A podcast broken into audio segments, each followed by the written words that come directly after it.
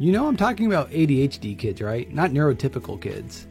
ADHD kids and adults, they have a dopamine dysregulation, so sometimes they do need that external source in order to motivate them. Whereas neurotypical don't need that external support as much. But if you don't believe positive reinforcement and rewards don't work, I just looked up the numbers. Guess how much money Fortnite has made? It's a free to play game, so this is an activity that you can spend zero money on except for whatever gaming thing you choose in internet.